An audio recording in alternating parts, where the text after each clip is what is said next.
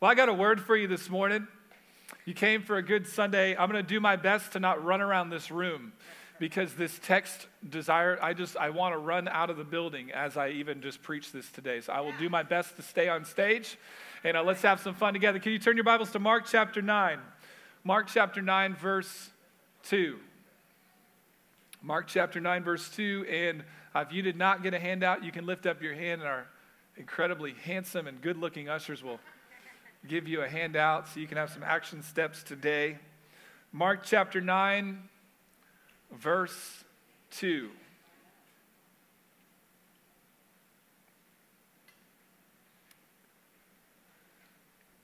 In this story, Jesus brings his three core guys up to a mountain and blows their mind. And we're going to find out how he did that, why he did that, what does it mean for us today, and how it can impact us right here in Mark chapter nine. Verse two, the Bible says this: after six days, Jesus took Peter, James, and John with him and led them up a high mountain where they were all alone.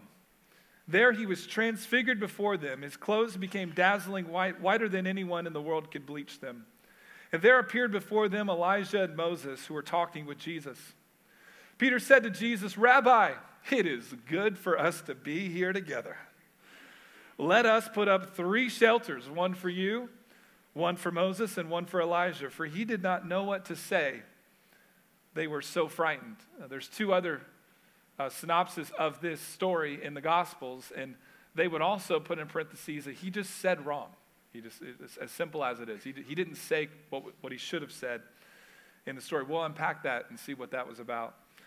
Verse seven says, then a cloud appeared and covered them, and a voice came from the cloud, "This is my son, whom I love. Listen to him."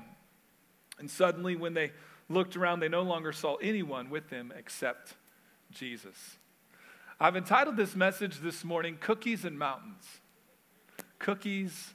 How many of y'all are just a little bit hungrier? As I just said, they're cookies and mountains. In fact, I got this, these freshly baked. They're not. These are Chips Ahoy.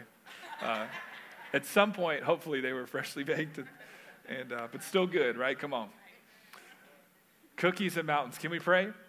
Father, thank you so much for your word. It really is a lamp unto our feet and a light unto our path. God, I'm asking right now that you would uh, download in our church what you've been really speaking to me personally. And God, I'm just so grateful for you. I'm so grateful for Jesus. I'm so, I'm so personally grateful for salvation.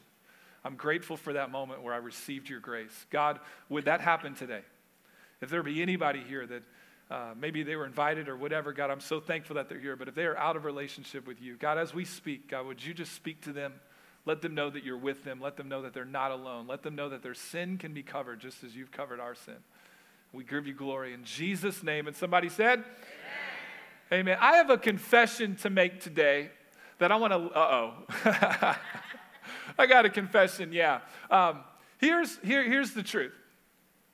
I have no problem sharing almost anything with anybody.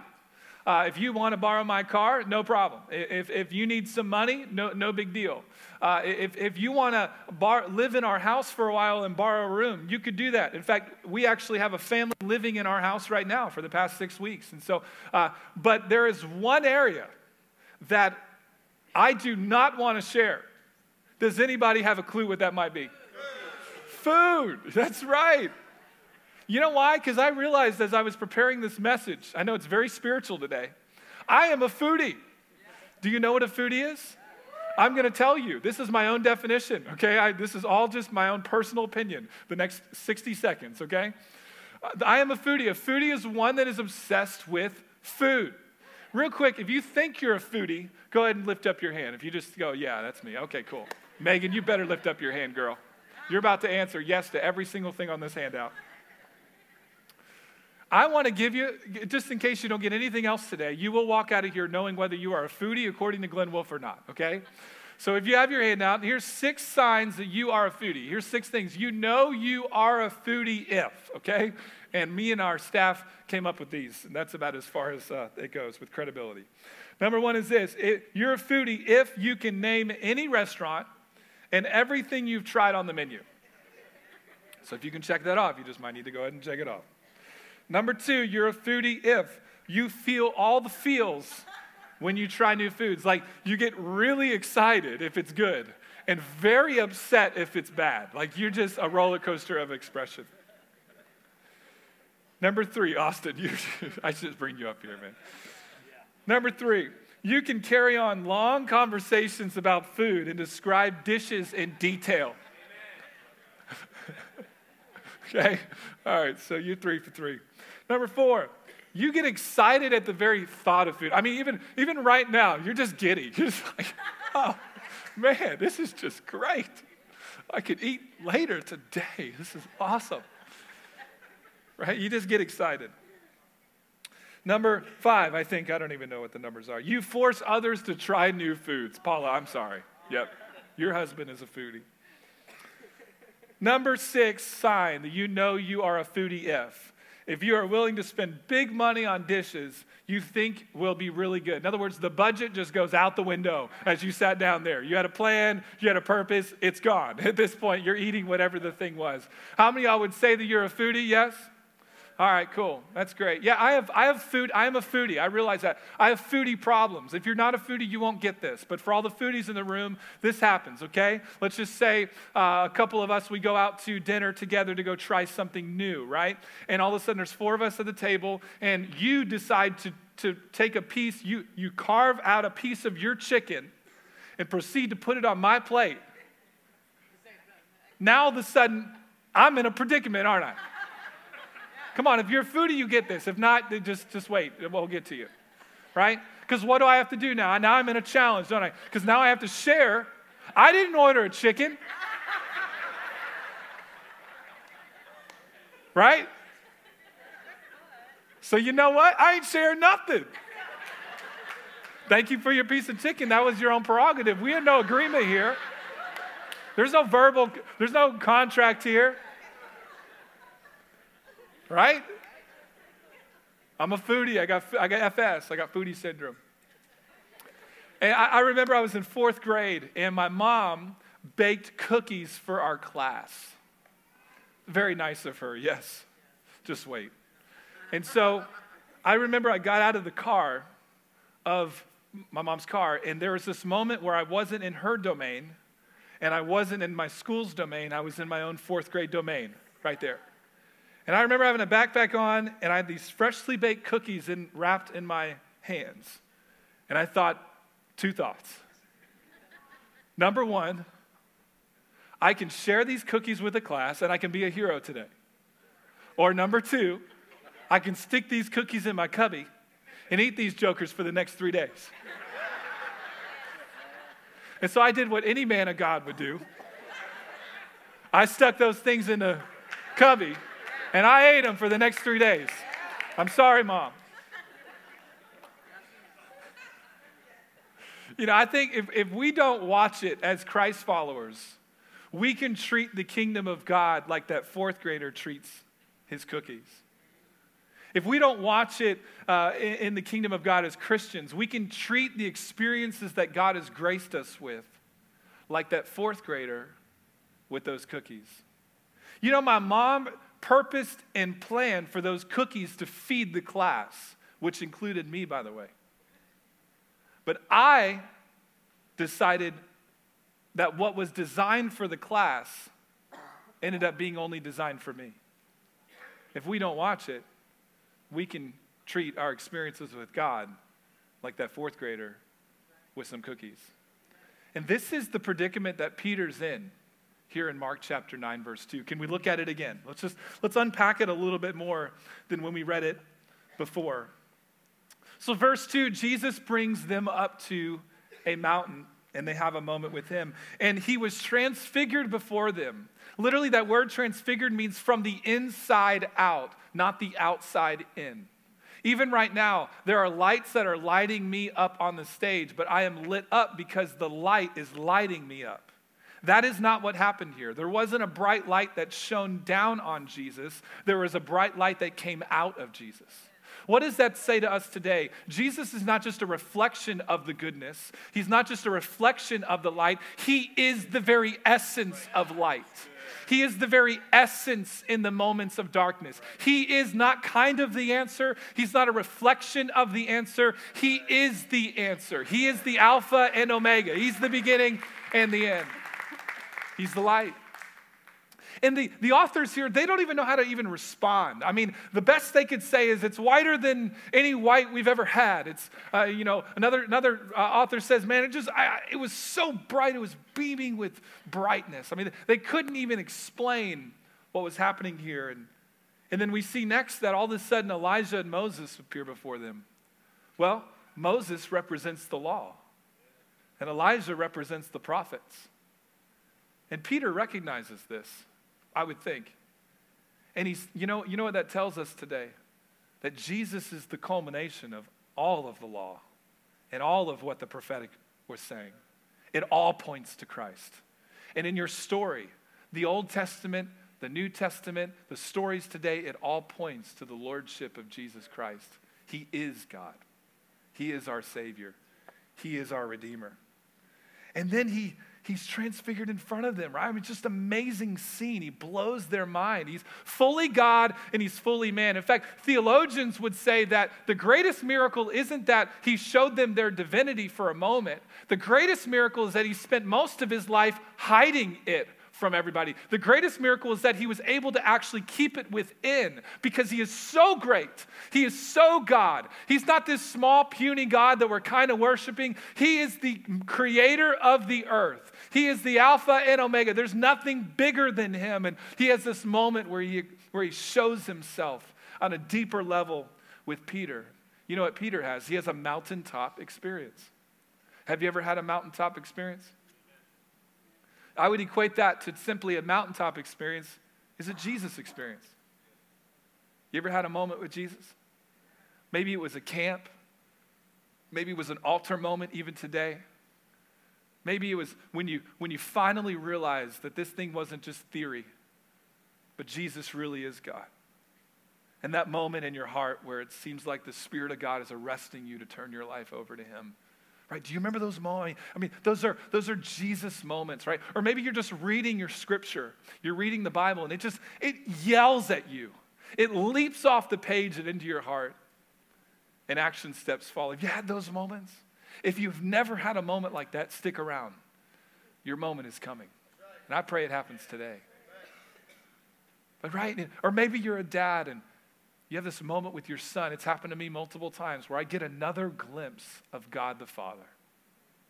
And right in my room as I'm putting my little eight-month-old to sleep, she's held in my arms. I'm reminded. There's just this, this illumination in my heart about his goodness. It's an experience. It's a, it's a mountaintop moment with, with him. But the text implies that Peter chose wrong in this moment.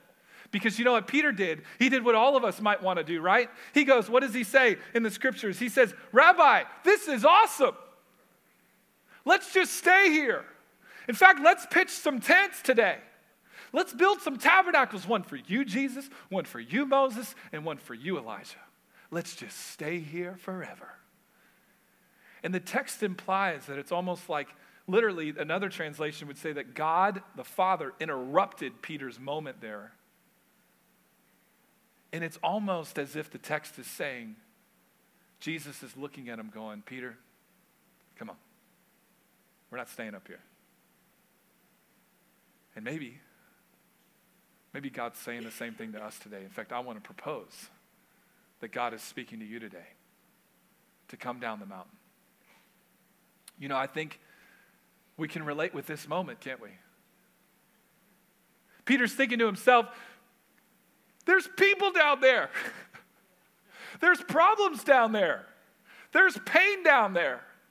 I just want to stay up here with you. Let's just have church services. Let's just pray with each other longer. Yet, Jesus was clarifying here. Peter, I didn't bring you up to this moment so that you and I can just stay here. I brought you up to this mountaintop because there's something about me that you needed to be revealed, so that you can take that back down the mountain. In other words, Peter, I didn't come up here to keep you at the mountain. I came up here to bring you back down the mountain.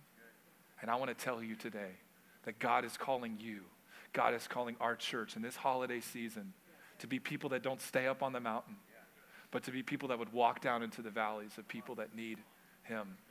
Can I, can I just propose that I think our culture is where it's at, not because God's people aren't experiencing mountaintop moments. I think our culture is where it's at is because the church thinks it's only for them. In other words, it's not that God's not baking fresh cookies. It's that the church thinks they're only, it's only for them. Could it be that if, our, if the church, the big C, not just our church, but could it be that if the church did not hide their cubbies, their, their cookies in their cubbies, we might be at a different place? Peter thought wrong. Could we be thinking wrong? So what does it mean to, to walk down the mountain? What does it mean today? Obviously, we don't have mountains in Florida. The best thing is like a hill that we created probably, right? So what does it mean to walk down the mountain? Well, number one is this, if you have your handout, number one is this, your altitude will be lowered. Your altitude's going to be lowered. You can't stay on that high position. And I want to remind you today, what I, I, what I would love to remind Peter and remind myself today is that you never deserve to be on a mountaintop. You don't deserve this today. You don't deserve to be saved. You do not deserve heaven. You do not deserve the grace of God. I just want to remind you today that if you were left to your filth and your sinfulness, you are in trouble. But because of God, because of His grace, you are able to experience mountaintop moments. But He did not save you just to save you. There's a bigger plan and there's a bigger purpose. That's what this story is about. That's what, that's where Peter went wrong. He thought it was just for him. Your altitude will be lowered. Humility will come. You know, as you walk down the valley, people might be walking up their mountain. You know, people might walk on you. There might be challenges. It might be a financial challenge for you too. Serve those that are in need, to get down the mountain and serve some cookies. I want to give you a couple action steps here that you can do as you lower your altitude. I want to encourage you today, we uh, got these brand new invite cards, and these are designed for you to leave a big tip when you go out to dinner or lunch. Amen. Leave a big tip and invite somebody to church this holiday season, all right? So you can pick those up on the way out. Second thing, I just encourage you to focus your conversations on the other person. This holiday season, be about other people. You know, it's so hard. We always have our own agenda as we have conversations. It's just so challenging to not get off, get off your agenda and just meet them where they are. Meet them in their pain. Meet them in their struggle. Meet them in their challenge. Meet them in their victories. Meet them, just be about other people. Number three, fill an operation blag. bag. Blag. Don't do that. Fill an operation bag. You can pick these up on the way out. This is a great way that you can serve somebody in need. Don't just fill your own family's stomach, fill somebody else's. This is a, this is a Christian thing to do if there's ever something to do. Come on, take your family to Publix or Walmart or whatever and let your kids experience lowering altitude. Let them experience it. Explain to them what you're doing. Explain to them the reasons why. Second thing, I, or let, let me also say, I, I just got to say this. This is why our mission statement is to bring God's love to this city one person at a time and lead them to become fully devoted followers of Jesus. Let me clarify, bring. To br- let me say it again, to bring. To grab the cookies, get off the stage, go out the doors, outside of this room, and bring fresh cookies because people need fresh cookies. Cookies. That's, that, that is the essence of, of, of our core mission here as a church, is to understanding that God first did it with us to bring His love to the city one person at a time. Number two, y'all with me? Yes. Number two, second thing, if you're going to go down the mountain, your perspective will be needed. Not only will your altitude be lowered, but we need your perspective. This culture needs your perspective. If you've ever been in a valley, and if you're in a valley today, I'm with you today. I pray that you feel that. But if you're ever in a valley, you typically look at a mountain and you can't see anything further than the mountain that's right in front of you. Right. And isn't it encouraging when you have somebody around you that's climbed that mountain that can come give you a picture like this and say, listen, on the other side, I've been there. I've been here and I've been there. And I want to I want to give you hope today. But what did the psalmist say? Lift your eyes to the hills, to where my help comes from. Let us be a people of God that is constantly sharing perspective. That's what I love about Operation Blessing. Yes, we're going to fill bellies, but we're going to have an opportunity to invite people next week that may need a meal, maybe they just need encouragement, maybe they don't need nothing. But we're going to have an opportunity to share with them a different perspective. Yeah. We're going to be able to, right? And if you're here today and you're not a Christ follower and you're, ch- you're, you, maybe you're battling cancer or you're battling a disease or you're battling a challenge, you probably feel alone. But if you are a Christ follower, we know that God gets the ultimate decision. He is the final, he gets the final verdict, and that brings hope and joy to us. People need that perspective. They don't need less of that perspective. They need more of that perspective, and you have it. You're doing it. God is doing a work in you, and it's not just for you. People need your perspective. Here's a couple action steps for you. Number one, share what Jesus has done in your life. Don't just share about how you got a promotion and how cool you are. And don't share about what you've done. Share about what he's done. Amen. Secondly is this. Make sure that your stories give glory to God and not favoritism towards yourself. There's nothing worse than somebody sharing a God story self-righteously. And you, you walk out of there thinking that you really encouraged them. They feel less than when they did, because apparently God doesn't like them. They only like you. No, we just got to watch that stuff, right? We just got to make sure that it's humble, that it's it's the right it's the right thought, right? It's just right. And, and so so here's something really practical. When you share your God stories, and they can be simple. It doesn't have to be anything crazy or wild. I encourage you, make it attainable. Say it in a way that just makes sense. It's not complicated. Don't talk about some fifth heaven and God brought you this dream and all this. If that happened, that's cool. Save that for yourself. That's great. But let, let people walk out of a moment with you as they, as they talk about Jesus, feeling more encouraged to be closer to Jesus. And when you walk and you go, man, I did this, this, this, this, and this, and because I did these five things in this formula, God showed up. What? You did what? Where is that in the Bible? I need to get that formula. Come on. No, no, it's the grace of God. If he did it for you, he can do it again. And he can do it for anybody. He's no respecter of persons. If we simply believe in him, he is a rewarder of our faith, right? Number three, not only is your altitude lowered, not only will your perspective be needed, but number three is this, your heart will be full. That's the kicker. We think our heart might be the most full when we have that moment with the transfiguration with Jesus, when we have that Jesus experience. But you know what? It's actually just the opposite.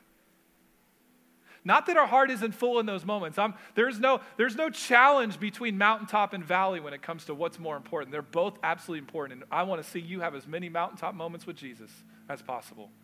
But can I tell you what will make your heart so full? Is when you, when you let someone else have a mountaintop experience. Have you experienced that in your life? It's one thing when, when God meets you and meets a need. And that is give glory to God. That's awesome. And we should feel great about that. That's awesome. It's a whole nother thing when it's somebody that you've been working on. And all of a sudden, no words needed, man. Eyes are, tears are walking down their eyes because they're making their decision for the first time. I don't know about you, but that excites me more than even me having my own decision, right? Let me show it to you in Scripture. Acts twenty thirty-five says this, "In everything I did, I showed you by this kind of hard work, we must help the weak. Remembering the words the Lord Jesus himself said," listen to me, "it is more blessed to give than to receive." In other words, your heart will be more full when you give, not when you receive. You want to have a great holiday season? Give and serve more than you've ever given or served before. Point more people to Jesus than you ever had before. I promise you, you will have one of the best holiday seasons. Even if the turkey doesn't work out, even if things get crazy, I'm telling you, you have one of the best holiday seasons because your heart will be so full. You know, next week we're going to hand out, I know we've been talking about this a lot, we're going to hand out bags, and I'm gonna, and your pastor's asking you, our pastor's asking us to fill this, this bag. You know who's going to get more out of this bag? You think it's the person eating it or the person filling it?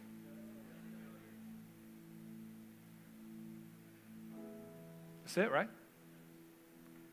Your heart will be most full when you walk down the valley. Let me share it. Let me, let me close with a story. Two weeks ago, a member in our church and his brother were murdered in their home. It's national news. We had a funeral this last Friday. And if you are friends or family that are in this room, my heart goes out to you today. And we are with you. And I want to thank every Dream Team member that, especially the care team that stepped up and helped, and everybody that helped at that funeral. Thank you guys so much. You, you don't know how much it means uh, for this family that's in need. And my heart's with you. This past Sunday, a woman came up to me and said, "Man, it's horrible what happened." I said, "Yeah." We, we hugged, and and she and I, I said, we, we need Jesus. And I think she thought I was saying, like, her and I need Jesus to console us in this moment because one of our own had been murdered. But I responded back to her, and I said, no, no, I wasn't saying we, even though that's true. We do need Jesus. No, we. Like, our city needs Jesus. Like, that, that's what this story is all about. It's not, it's not that you shouldn't have an altar moment. It's not that you shouldn't turn to God. It's not that he shouldn't meet you in your needs. It's that it's not only for you. And I, I challenge you today to think of your perspective on a bigger level, that God, don't only meet my needs, don't only meet my mountaintop moments, don't only meet me in the valley, meet all of us. Because I don't know about you, I don't want to ever do a funeral like that again. Amen? Come on, man. Let's be a church that steps up for the poor. Let's be a church that advocates for those that are in need, remembering what Christ has done for us. Let's help people that are in need. Let's be there. Let's serve some cookies. And God brought me up here. I did, I did not run around the room. I did it. God brought me up here to tell you, get off the mountain and serve cookies. Get off the mountain. Leverage your mountaintop moments for those that are in need. Leverage them. Let me ask you a question as we close. What would it look like if we did this? What would it look like? What would Operation Blessing look like next week if every one of us did this? I can see a, just a full house next week. What would your business look like? What would your family look like? What would these holiday, what would, what would Thanksgiving look like?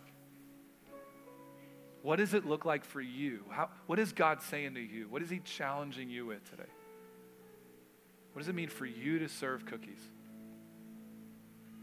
Let me ask you this. What do you have to let go of in order to do it?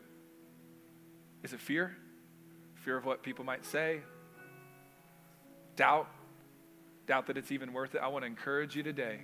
I pray that you walk out of here full of faith going, you know what? My job is to serve cookies. God feeds them. God grows the thing. God will save them. That's not my role. My job is to simply just share the good news of Jesus. Come on, let's not be that fourth grader. Be a superhero. Don't, don't do what I did. Don't stick your cookies in a cubby. Share it with the class. Share it with the class. Let me pray for you. Father, thank you so much for every person that's here. I thank you, God, that you're with us. God, forgive us if we've ever thought that this holiday season is just about us. Forgive us if we thought, even maybe when we walked into church today thinking that it was just about us receiving. Lord, I pray by the power of your Spirit that you would help transform our minds to think more about people as you have. Help us to serve cookies. Help us to get down the mountain. I thank you that you are the, not only the God of the mountaintop, you're the God of the valley. And we are your people. In Jesus' name, amen. Hey, would you pull out a connection card? It's in the seat pocket right in front of you. Because at City Church, we have a value here. It's simply, we take next steps. And I want you to think about maybe a next step that you could take today. And you have, obviously, it might be in your handout. There were some action steps there. You could even circle a couple and talk it over with your family maybe later this week. But maybe you're here and you do not have a relationship with Jesus. And throughout this sermon, you just, maybe there was something that spoke to you, something that challenged you, and you say, you know what, man, I, I, I want to, I, I want Jesus to be my God. I just... You're, you're, you're, you're about to experience a Jesus top moment, a mountaintop experience with Jesus. But if that's you, I want, we, we'd like to know about it so we can follow up with you. Would you check that off? Maybe you're here and you're renewing your commitment to Christ. That's incredible. Way to go. Awesome. Maybe you're here and you want to get water baptized, or maybe attend Growth Track and get on our dream team and start serving. I don't know what your next action step would be, but I encourage you to take next steps today. I want to pray one more time for you. Then our pastor's going to come.